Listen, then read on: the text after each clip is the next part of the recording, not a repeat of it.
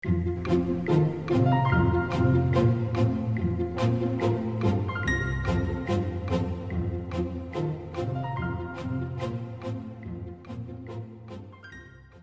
们中国的老规矩，小孩给大人拜年，大人照例要发给小孩红包，也就是压岁钱。压岁钱在宋朝不叫压岁钱，而是叫随年钱。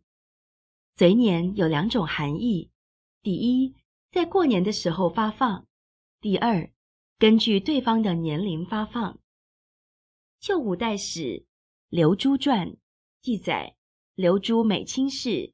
脚有五指，即令道义而出，至数百步外方止，体无完肤者，每丈人遣双杖对下，谓之合欢杖；或丈人如其岁数，谓之随年杖。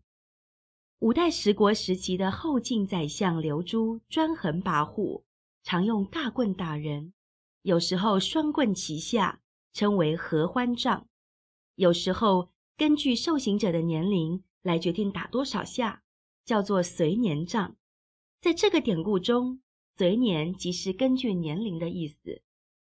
台湾的朋友给小孩子发压岁钱，忌讳发奇数，比如说八元、十元、一百元都行，不宜发给七元、九元、九十九元。大陆无此忌讳，在笔者的老家。豫东平原近年来流行发给孩子九十九元和九百九十九元的红包，因为九这个数字虽为奇数，却代表长久。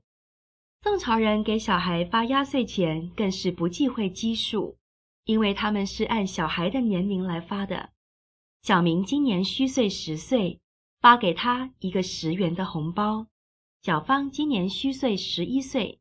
发给他一个十一元的红包。北宋高僧道元编写的《禅宗灯史·景德传灯录》载有一则典故：昔有施主妇人入院，行众僧随年钱。僧曰：“圣僧前者一分。”妇人曰：“圣僧年多少？”僧无对。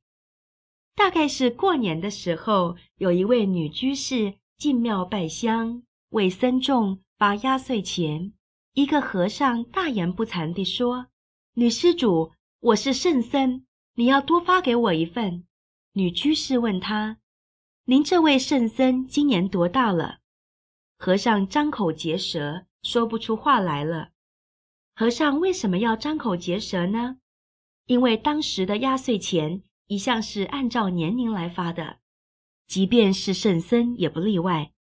他想让人家多给他一份压岁钱，人家自然要问他的年龄是不是比别人大一倍，而他不敢在年龄上撒谎，只好默默无言了。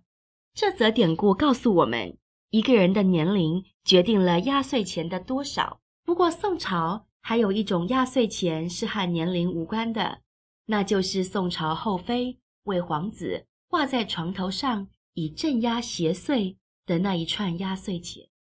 据《武林旧事》描述，这串压岁钱乃随年金钱一百二十文，也就是将一百二十枚金币串在一起，串成沉甸甸的一大串，祝福皇子福寿绵长，活到整整一百二十岁。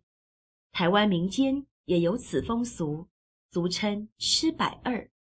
不过现在吃百二已经不是皇子独享的福利了。每个小孩子都有可能享受得到。